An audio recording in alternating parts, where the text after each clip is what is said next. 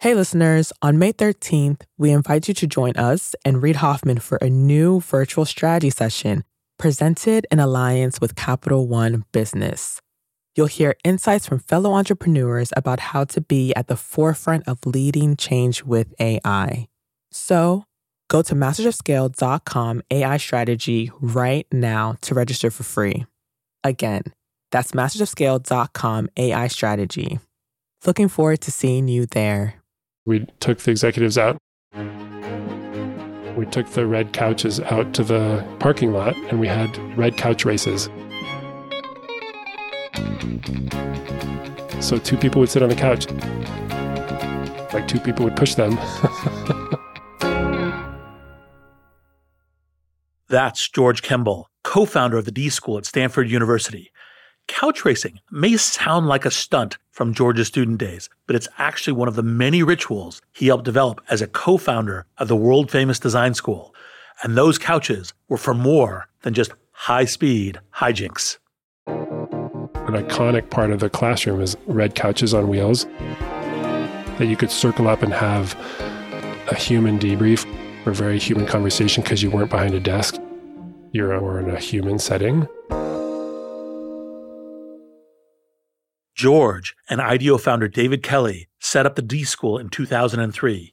Its aim to nurture innovation and creativity across all disciplines, including high speed furniture face offs. The D School's makeshift origins and entrepreneurial spirit were on display right from the start in their first digs, a trailer on the edge of the Stanford campus. You can almost think like at elementary schools when there's a space shortage, they just throw like a temporary single slung thing. It looks sort of like that, but imagine a lot older. that far out location gave them the freedom to try far out things. Because it was on the edge of campus, it was under the radar. And so not everyone was inspecting whether or not it was being done right which allowed us to bend and stretch the rules to find new territory about how learning happened and how teaching happened.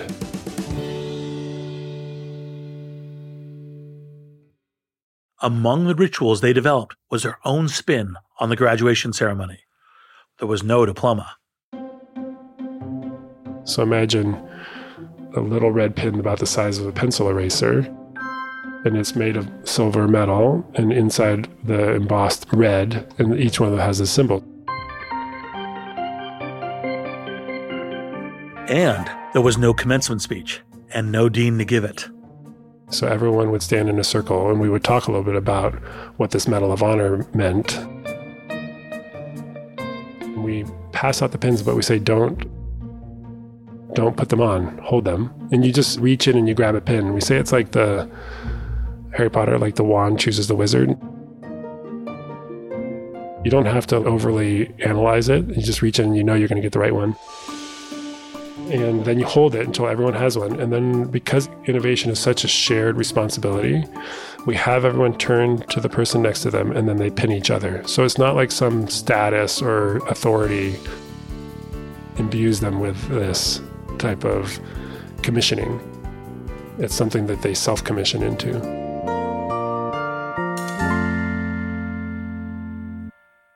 It's just one of the many rituals the D School established. Reinvented rituals like the D School's graduation ceremony help define an organization's character and create a sense of community for the team. By codifying what the organization values, they also play a larger role than you may think in how companies succeed. That's why I believe you should purposely design rituals that can evolve with your company. Fail to do this, and rituals may emerge that hold you back. You got to have incredible talent at every position. It's like this huge push. There are fires burning when you're going home. Can you believe it? Such an idiot. And then you go back to, this is totally going to be amazing. There are so many easy ways. I'm supposed to know what to do. I have no idea what to do. Sorry, we made a mistake. But you have to time it right. Oops. Working out of a three-bedroom apartment. Stuff that just seems absolutely nutballs. Ten years later, I'm like, well, that's just how you do it. We haven't made it. Just how you do it. This is Masters of Scale. We'll start the show in a moment. after a word from our premier brand partner, Capital One Business. I woke up in the middle of the night because I had this nightmare that we were front page news that we've done the stupidest mistake of our life by making this pivot. That's Aparna Saran, Chief Marketing Officer for Capital One Business, and she's recalling a moment from her previous position at Capital One when she was heading up a team designing a new business card. We had just made the decision to go all in and sunset the prior version of the product, which was honestly the cash cow for our business. When we made that decision within a senior leadership meeting, as someone who had been on the journey to build this out for five plus years, it was really exciting. But by the time the weekend hit, I started to feel the responsibility and the pressure. We are taking this big bet on something that I've built Perhaps you've been there. You've made a pivotal decision, and then panic sets in. How would Aparna calm her butterflies and steer her team through this pivot? We'll find out later in the show. It's all part of the Refocus Playbook, a special series where Capital One Business highlights stories of business owners and leaders using one of Reid's theories of entrepreneurship. Today's Playbook Insight have multiple Plan Bs.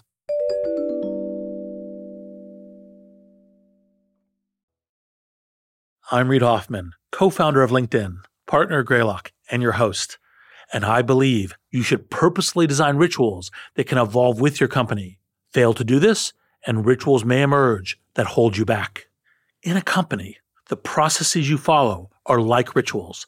You have specific ways that you meet all hands meetings, stand up meetings, an annual company picnic. You have specific ways you set goals and measure progress. You might have a favorite bar to go to when it's time to see a colleague off on a new tour of duty. The right rituals in the right places will help you build your culture, cohere your team, and achieve your goals.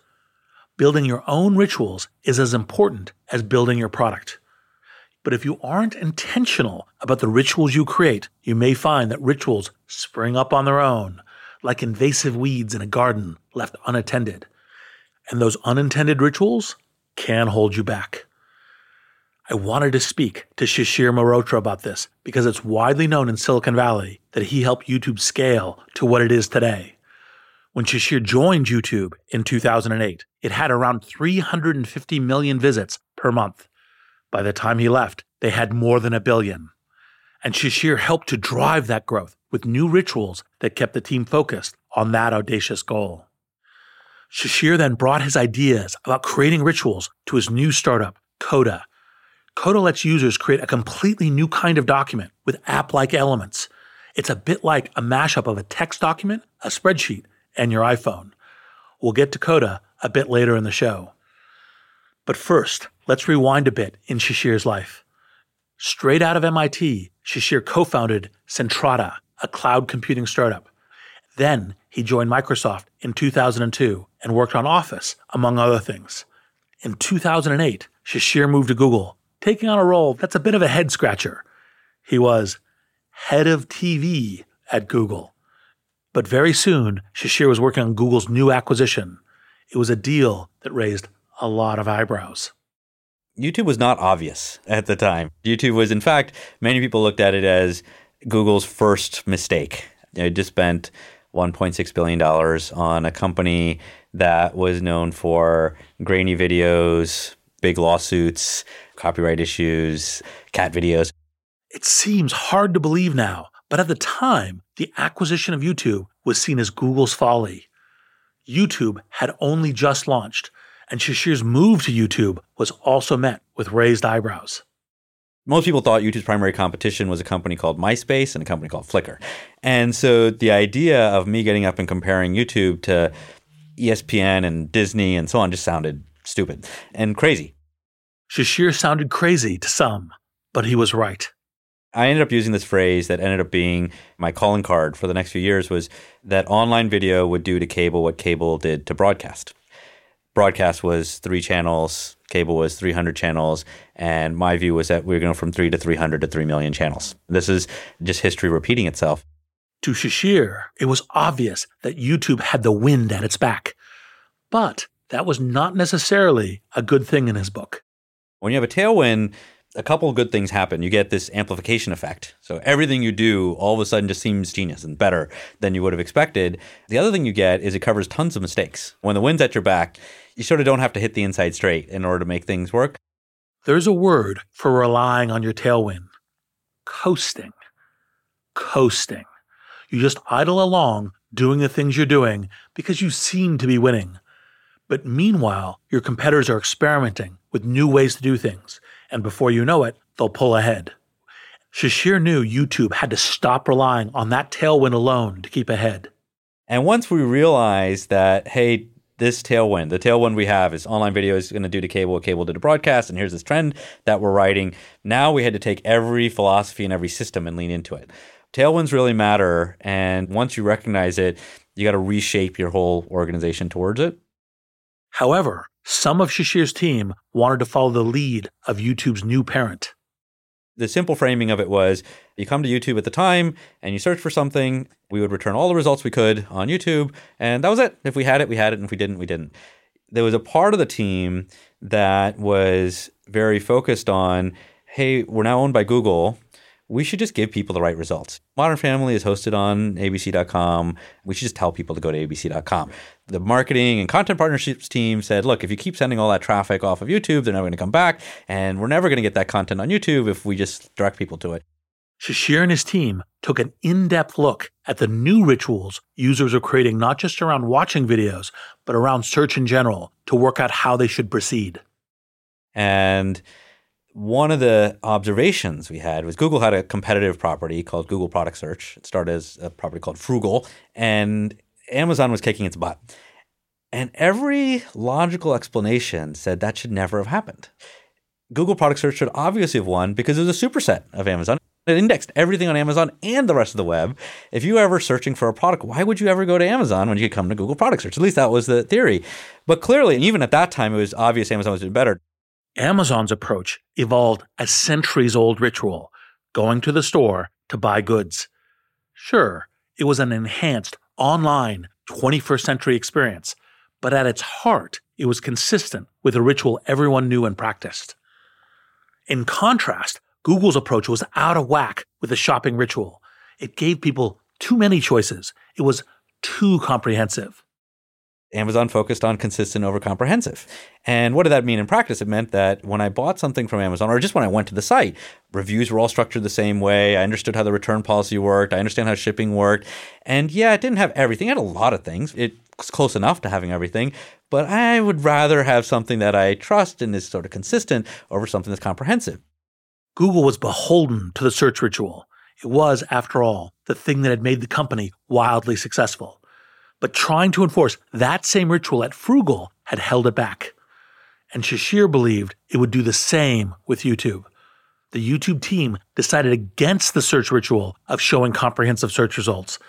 And to say it worked is an understatement. YouTube quickly cemented itself as the go to site for videos. And not just grainy cat videos and copyright infringements. A whole new type of user quickly emerged users who are making their own content and winning legions of subscribers. Shishir calls them makers. Everybody's presumption at the time was the only way that you can build and make interesting content was to live in Hollywood, pay for very large budget studios, so on, and that's how you make content. And people really underestimated what this group of people would do. The makers helped create a whole new set of rituals around how interesting creative content could be made distributed, and discovered. Shishir and his team made sure they supported these rituals. By 2011, YouTube already felt like they had won. No other video platform, at least in the Western world, could touch them. They were in danger of coasting. We were still scaling really fast, but we were just kind of lost. You're out in front now, and you don't quite remember what are we doing? Why? How do we push ourselves? To keep YouTube out in front, Shishir started to imagine an entirely new way of defining success for the company. I have no idea if this is folklore or not, but I like it. Apparently, there was some board meeting at Coca Cola where somebody said every single board meeting was, oh, we have X percent share versus Pepsi, and it's 52 48 or so on. And went back and forth and back and forth. It's like, is this really the game we're in? And somebody said, are we just competing for who can own the brown water market? In this telling, the board members were locked into the ritual of obsessing over the brown water market share and trying to get a few points up in the brown water market. One of the board members said, What if we thought about this differently? What about we thought about our goal as something like percentage of stomach? And they ended up broadening their view to a whole lineup of drinks. And now they make water and they make all these other drinks and so on and reshape their market. Breaking out of this ritual opened a whole new range of opportunities for Coca Cola. And sometimes breaking out of an old ritual that is holding you back is as simple as asking yourself, is this the game we're really in? There's another question that Shishir asks himself constantly, which he took from Britain's Olympic rowing team at the 2000 Olympics. They came up with this mantra, which was they would make every decision based on a single question, which is, will it make the boat go faster? And every decision. So it was, should this person sit in the front of the boat or the back of the boat? Well, will it make the boat go faster? Should we have Italian for dinner? Well, will it make the boat go faster? Um, should we go to this regatta? Well, will it make the boat go faster? It seems like an obvious question to ask. Will this make us go faster? But sometimes we can focus on the wrong thing. Maybe you fixate on the shape of your sail and end up neglecting the direction of the current. For YouTube, the fixation was the number of video views, but Shishir knew this metric had outlived its usefulness. He wanted to change the ritual of what they measured and how. I set this goal for the team that in four years we would aim to have a billion hours a day of watch time on YouTube. If you're having trouble visualizing what this means, you're not alone. And like many of your listeners, my team had no idea what an hour watch time was. At that point, YouTube was dominated by view counts. Like that's all people knew was that video was watched a billion times. That's what people understood. When it comes to old established rituals, people often follow them without question. Just like in families and communities, rituals are passed down in companies through the generations. Only rarely do we stop and think, how does this thing we're doing move me closer to my true objective? It's a common problem, and I love the way it was broken down by one of our previous guests, Shopify founder Tobi Lütke. I'm a very strong believer that all companies are part of some kind of uh, family tree of businesses. If you build a company in a place where a lot of people are building companies and there's a lot of cross pollination between people, Intel got started by people from Fairchild Semiconductors, and every company influences each other in Silicon Valley. Both Intel and Fairchild Semiconductors are part of Silicon Valley history and lore. But as Tobi points out, they may also be part of your company today.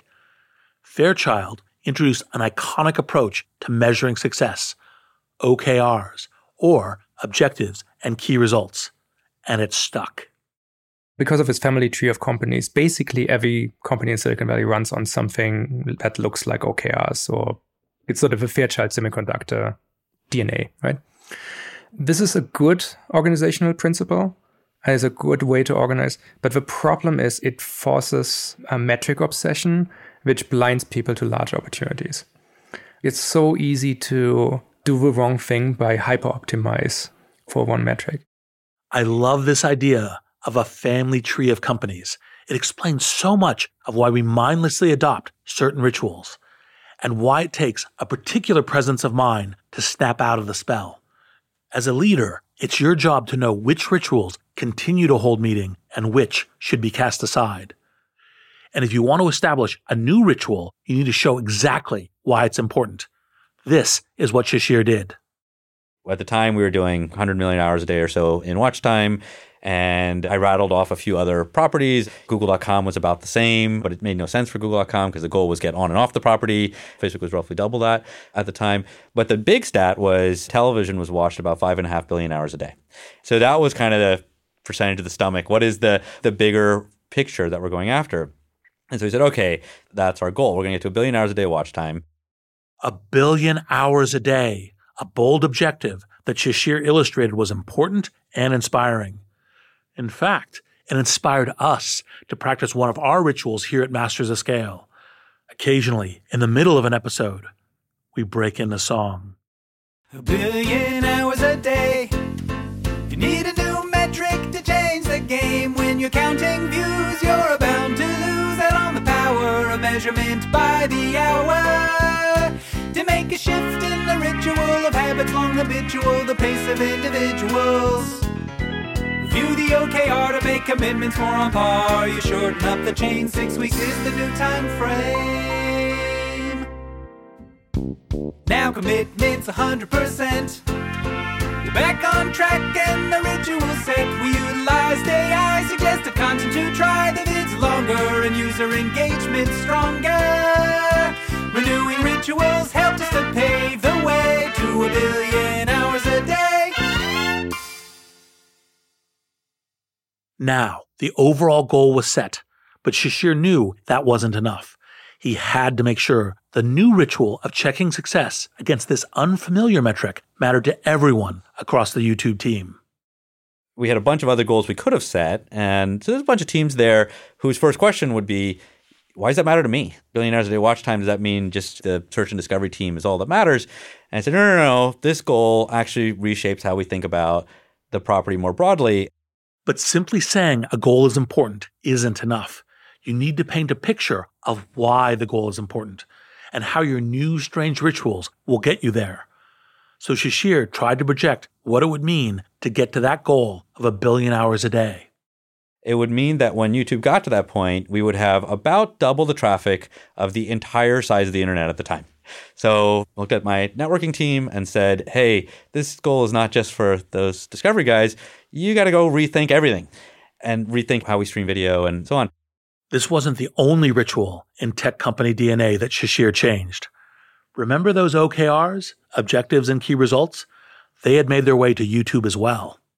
For people who aren't familiar, this is built into Google culture pretty early on, but it came from Intel. John Doerr brought it over as part of his coaching at at Google. The basic idea is pretty simple. Every quarter you sit down and say, these are our goals. At least at Google, one of the common techniques was you're supposed to set your goals at the beginning of the quarter, grade them at the end. The established ritual was to review your OKRs at the end of every quarter. If you'd hit 70% of them, you were deemed to be on track. On to the next quarter. But there were two things in particular about this long held tradition that Shishir questioned. The cadence felt artificial. A quarter is a long time, especially fast moving product. Think about the years 52 weeks, 13 weeks is a pretty long period. Your ability to predict at the beginning of that quarter where you're going to end up is not particularly good. Then the second part of it is the 70% rule. You say, I want to aim for 70%. The spirit of that is really good. Stretch your thinking, aim a little bit higher, so on is really good. Shishir knew they had to let go of both these long held rituals. In practice, what it ended up meaning is you could set goals that were intentionally padded or unrealistic. In particular, when you had teams collaborating, they could make false commitments to each other. It's the beginning of January and you say, Hey, are you going to get this done? And you say, Well, it's 13 weeks away. Maybe. The incentive is, Yeah, I'll stick you on my OKRs. And then we'll get to week 12 and say, I didn't do your thing, but I hit 70%. So I feel pretty good about it. It was a clear example of a ritual that on the surface seemed productive, but in fact masked a lot of wasted opportunity. And so we made two tweaks to it. We basically took that system, moved from a 13 week system to a 6 and 26 week system. Every six weeks, we did a version of OKRs. It was only six weeks, and it was meant at 100% commitment. It was meant as we really expect you to do these things. Six weeks out is about the time frame. Note that Shishir and his team didn't throw out the OKR ritual entirely. Instead, they kept what was good about it, but updated it so they could reach their billion hour target in that four year timeline. And the six week review for this ritual wasn't arbitrary. Six weeks was picked mostly because that was the cycle it took to get through the app stores. A dynamic of YouTube that was a little bit different was that the mobile centricity of what we were building. In six weeks, you could predict. If I tell you this is going to be done in six weeks and I don't hit it, I screwed up. Notice how Shishir and his team were tying their new ritual into YouTube's biggest area of growth mobile. With this new ritual in place, the team was setting and achieving more ambitious targets in shorter timeframes. And this meant there was more accountability. But they also wanted to make sure they weren't stifled by this new ritual. How to do that? With another ritual that keeps you honest. Every 26 weeks or twice a year, we would do much bigger planning. And there we would set much loftier goals. Here's the big things we want to accomplish. But that way, you got one period that was 100% commitment, the other period that was go be visionary, go think about things that are broad and open. And so we had to build new systems to do that and ended up with a very interesting network of spreadsheets to do it. Setting up these rituals let the YouTube team develop a range of tactics focused on achieving that billion hour goal. They made it more likely that longer videos would be promoted in the rankings. They added more clickable links in videos and autoplay features. They added a personalized landing page keyed to each individual user's interests. They worked more closely with the YouTube creators, and they most famously used AI to suggest videos to users. More users flocked to the site, and so did more content creators, making YouTube what it is today. And of course, this had some huge downsides. The runaway success, particularly of YouTube's video suggestion algorithm, has also played a part in spreading disturbing and hateful material. It's something Shishir has thought about deeply. So we set this goal. We're going to get to a billion hours a day and had this very big positive rallying factor. And everybody feels like that's a big goal. And if you ask anybody at Google in that period and said, hey, what are the YouTube guys working on? They'd probably say, oh, they're working on this crazy billion hour thing. And it, it was good. It was well branded. It was understandable. It was specific. You could make decisions based on it and so on. But it had an obvious flaw. Is it actually a good thing for people to watch a billion hours a day of YouTube? And we ask this question very regularly. It's a question YouTube is still grappling with today, and it's a clear example of how quickly rituals can have unforeseen outcomes. And when that happens, it's time to reassess them. There were other rituals that Shishir promoted at YouTube, including one I urge all startups to adopt. It was inspired when Shishir visited YouTube's office in Zurich. Typically, on such a trip, Shishir would have a parade of staffers present to him. But this time was different the person that ran that office guy, Oliver Heckmann, he said, We're going to do it a little bit differently. What we're going to do is instead of Shishir sits in one room and gets lots of presentations, we're just going to walk around to different desks. And everybody is going to talk about what they're working on at their desk. And the dynamic was totally different. All of a sudden, I show up at an engineer's desk. They have 20 tabs open. Here's the thing I'm working on. Here's what I built. Because we're all standing around his desk, me and a bunch of the other leadership, we pay a lot of attention and we get a real sense for how the team's working. The team felt much more involved in the process and honestly was significantly less prep for either side. Shishir's expanded this dynamic ritual to his board meetings the idea of a walkabout board meeting I thought was interesting and I wanted to try it. And thankfully, I had a board that was, including yourself, who was willing to try these crazy techniques. And it seemed to work pretty well. Well, it's one of the things that I love about learning new things. And I thought that was something that I, I would then start nudging other startups that I work with in that direction. Yeah. It, it requires a dedication to transparency that is very high. I think it leads to significantly better storytelling. You're on show for your own company in addition to the board. Mm. And so I find it to be an amazing forcing function for the company to tell the best possible version of what worked and what didn't work. Not necessarily positive, but what's really happening on that topic.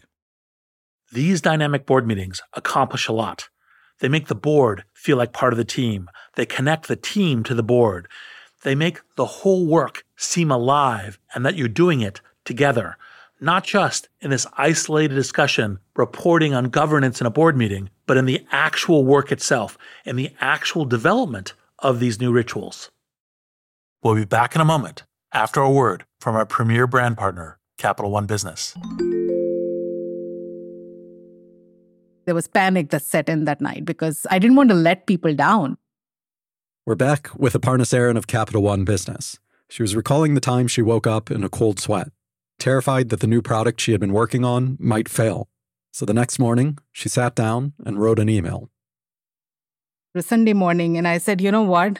I'm going to just like share this with my peers. It was very emotional. It was like sort of a cry for help. Aparna realized that if the new product didn't take off, she needed a plan B, preferably multiple plan Bs. I'm inviting them to be the thought partners so that we are mitigating as much risk as possible and we have contingency plans in place as we make this move. You write something like this and your heart is pounding, should I send this? It was a super vulnerable moment for me. But then I was like, I'm going to just send this. Like, what's the worst that'll happen? It can't be worse than being on the front page of the newspaper. So she held her breath and hit send. What happened next would surprise even her. We'll hear about that later in the show. It's all part of Capital One Business's Spotlight on Business Leaders, following Reid's Refocus Playbook.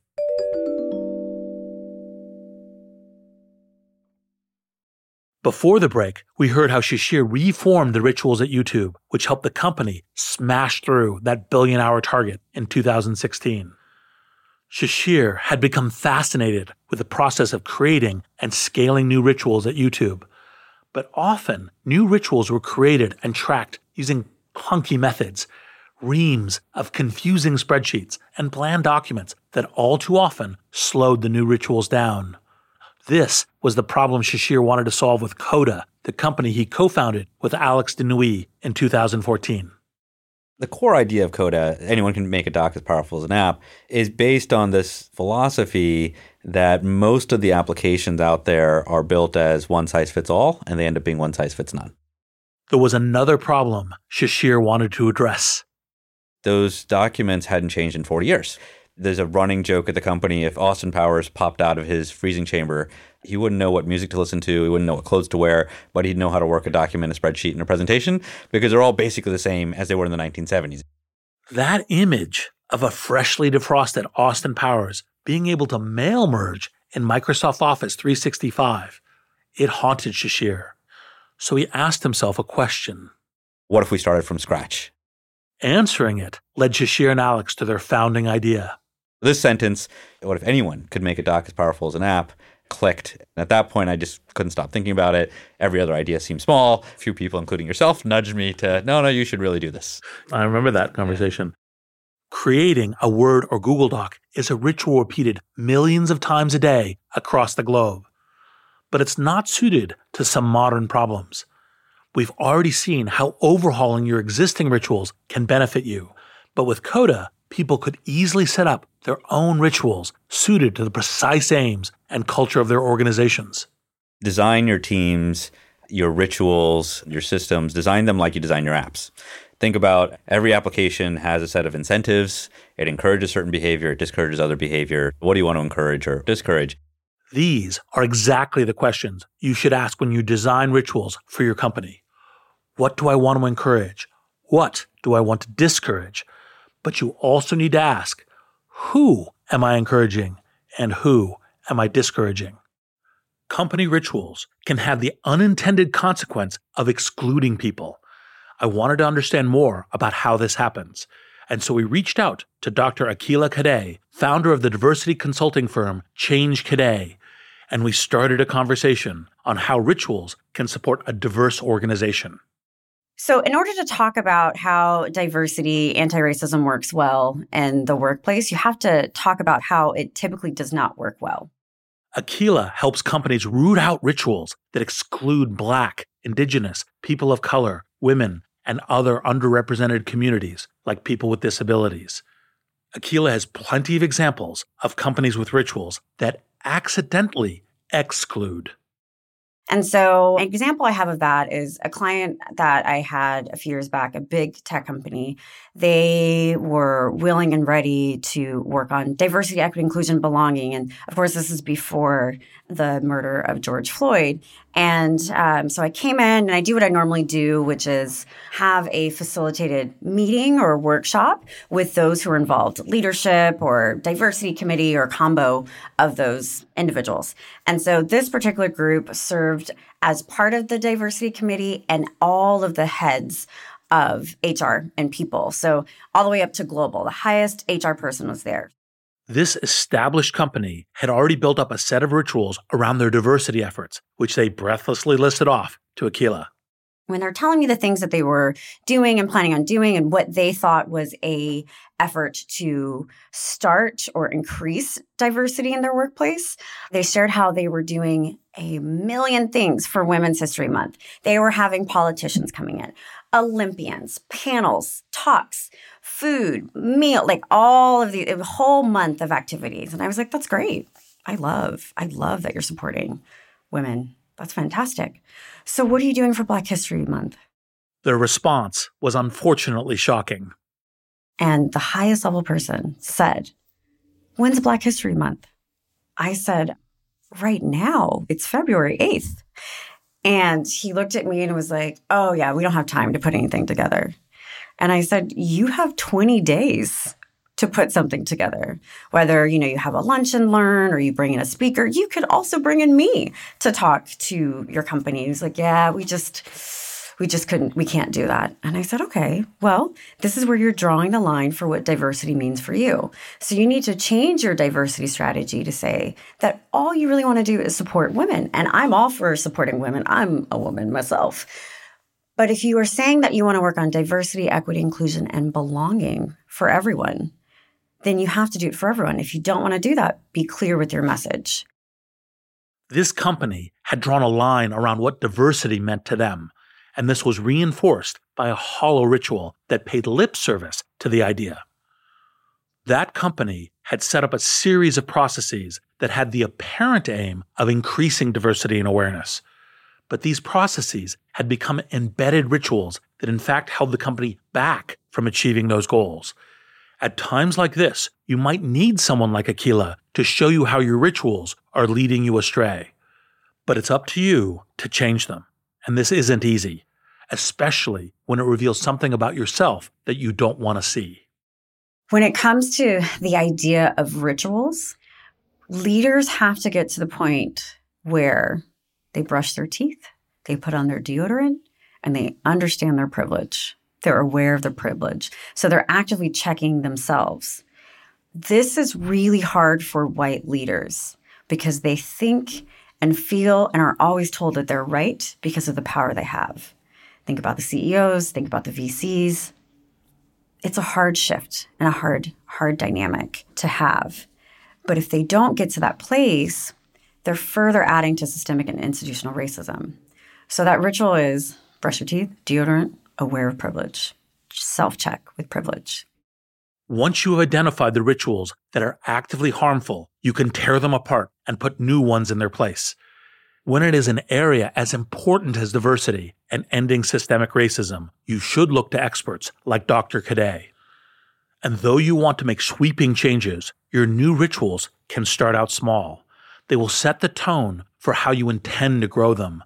And that brings us back to Shishir and a small ritual he's created to structure CODA meetings with a special CODA doc. One of the things we do is inside of every meeting is done in a Coda doc, but there's a section of every Coda doc that's usually two part. One is a Q&A section where everybody adds questions and then they upvote each other's questions. There's another part that is what we call sentiment tracker where everybody has a space where they add, say, we're trying to decide, should we launch this feature? It says everybody puts in one to five stars. I think we should or we shouldn't, and a little comment. The key is it's hidden from everybody else. In this meeting, everybody does that process, then we unhide it and we see here's what everybody thinks. We remove a lot of groupthink out of that process. And then we go through the questions in order. If you think back to the incentives of most teams and meetings is loudest voice wins. In this way, you give a chance for everybody's voice to be heard. It forces you to talk about the things that are most important. It also gives you a sense of accomplishment. You leave this meeting and you say, We didn't answer every question, but we answered every question that had at least three upvotes. You're actually really pulling the room for the good ideas, right. making sure the important subjects, you get the wisdom of the team going. And that participation actually is to some degree encouraged in the right way versus the, oh, I just feel vaguely disconnected and I don't know how to get my voice in here. I don't know if it's welcomed. You change all that with the work process and with the tool. That's right. At the start of every meeting, they open that document and start filling it out. Everyone knows what to do, but most importantly, everyone knows what they get out of this ritual. Rather than drudgery of the PowerPoint presentation, this ritual brings excitement and results. For George Kembel, co founder of Stanford's D School, meetings are a prime example of places where we can establish more thoughtful rituals how do you honor the human element as much as the technology and business element in something as simple as a meeting? And we'll have what we call a check in and a check out. That's it. And it's not just like the icebreaker, like, well, how was your weekend? It's a little bit more like, say anything. We recognize anyone comes to a meeting and they're carrying whatever they were carrying before we don't know. It's like their father just was diagnosed with cancer, or their kid was sick all night and they didn't get sleep, or their partner just got into graduate school. And it's literally like a minute each. You just say anything just so you can arrive. And the safer the place you create, if you start to commit to creating a culture of emotional safety, and psychological safety, as some people might call it, then people are able to really put out on the table what's really there. And it honors that. And then we'll do a checkout at the end of the meeting. We'll leave five minutes. We're like, okay, just say anything. And it could be, I'm excited about going for a swim now that I'm done with my meetings. Or it could be like, I am so energized about what we just came up with about implementing. It could be anything. Another ritual that helps meetings along is one George calls, I like, I wish. It's almost like a scaffolding for a way to give critique. Because if you ask people, what do you think? Usually two things happen. Either they want to be nice, so they just give positive things and it actually doesn't help. They're trying to be careful with the other human to not be too offensive. So you just get nice things and you don't really know what doesn't work. Or they really go straight to the jugular and like, well, this this doesn't work and that's stupid and then all of a sudden you get to the truth but you can't receive it because it's not human and so we found like how do we actually create a safe place where you can get the real feedback and so we scaffolded that with a ritual of i like i wish but what about when our rituals, the ones that do work, are disrupted by outside forces? This is something that nearly every company has experienced as part of the COVID pandemic. Many have made the sudden shift to remote working without having the time to establish rituals around this vastly new way of doing things. This is something Shishir has thought about. One of the sort of common things you'll hear is, oh, if you're distributed, then you lose out on water cooler talk. Um, my view of that is if your company is making major decisions and so on on water cooler talk, yeah, it's probably not that good. Um, and lots of lots of bad behaviors can happen out of that, and you know, it means that that presence and physical location, so on, all, all that starts to dominate decision making, which exacerbates things like groupthink. Um, and so the behaviors that you're forced to put in with a distributed team are a lot better. Note that Shishir isn't saying that chatting with your coworkers at the water cooler or the coffee maker or in the corridor is a bad thing. Indeed, I'd bet that countless great ideas or breakthroughs have been made during these informal chats. But Shishir is pointing out that we can put rituals on a pedestal and then use this to convince ourselves that making any change is too risky. So, how does Coda replace that water cooler ritual so as to maximize its good aspects and minimize the bad? Humans need a certain level of mutual trust before they can give everybody the benefit of the doubt. Um, and so you need to find ways to do that. And getting them together is a good way to do it. Um, there's lots of other casual ways you can do it to, to just encourage people to get to know each other better. A company we work closely with called Zapier has this tool that we've mimicked where they do this uh, matchmaking process where you get uh, match with someone and you do a coffee chat with them and uh, and you just kind of find ways to make sure people form bonds the other one is it, it really pushes on over communication and so, as an example, one of the things I do, um, I started doing at YouTube, and I still do every Sunday night. I write uh, a mail to the whole team. It's my, in my own words, summary of what, how I feel about what happened the previous week, and what I think is happening the next week. Um, often full of a little bit of, you know, personal take on on things that you know this thing happened and I, I thought this was great and I really want to celebrate it this thing didn't or or recontextualization of things. Hey we just had this major event happen. Here's what you should take away from it. It's an example of how you can create rituals that reinforce company culture and identity as you scale historical context is lost very quickly and you just presume we've been there for a long time. Everybody must know all these different things. And then the n plus first person that comes into the company has no idea about all those things. And i think it's a good example of a thing you should probably be doing even if you're not distributed. But if you are distributed there's extra reason to do it. Our company's rituals are vital to our success but they can also keep us locked in the past which is why we need to constantly ask ourselves what rituals are we following that are holding us back? And what new rituals can we create together that will be inclusive, empowering, and keep us all accelerating forward? I'm Reid Hoffman. Thank you for listening. And now, a final word from our brand partner, Capital One Business. Throughout the day, text messages and emails kept pouring in. Whatever you need, just let us know. We're back one more time with Aparna Saran of Capital One Business. She was telling us about a Sunday morning email she fired off in a moment of panic. Minutes later, her inbox was overflowing, and the support she found wasn't just emotional, it was practical. We talked about detailed contingency plans and we created our go to market strategy before we are in full rollout mode, we had stage gates so that we could test and quickly learn and iterate. And within a matter of like six months, as we were rolling things out channel by channel, those stage gates would allow us to pivot if we saw something that we didn't like. That day, Aparna learned a lesson that stayed with her. Having multiple plan Bs doesn't just expand your options, it gives you new opportunities. The best way to pivot is actually open doors for thoughtful conversations because humility in knowing that you actually don't know everything, as well as the empathy in knowing that disruption is always drastic and abrupt, helps you go through that pivot with other people in a very different way. Capital One Business is proud to support entrepreneurs and leaders working to scale their impact, from Fortune 500s to first time business owners. For more resources to help drive your business forward, visit CapitalOne.com slash business hub. That's CapitalOne.com slash business hub. Masters of Scale is a Wait What original. The show is recorded remotely with sanitized audio gear. Our executive producers are June Cohen and Deron Triff. Our supervising producer is Jai Punjabi.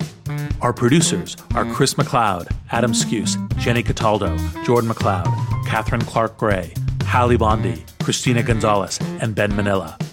Our editor at large is Bob Safian.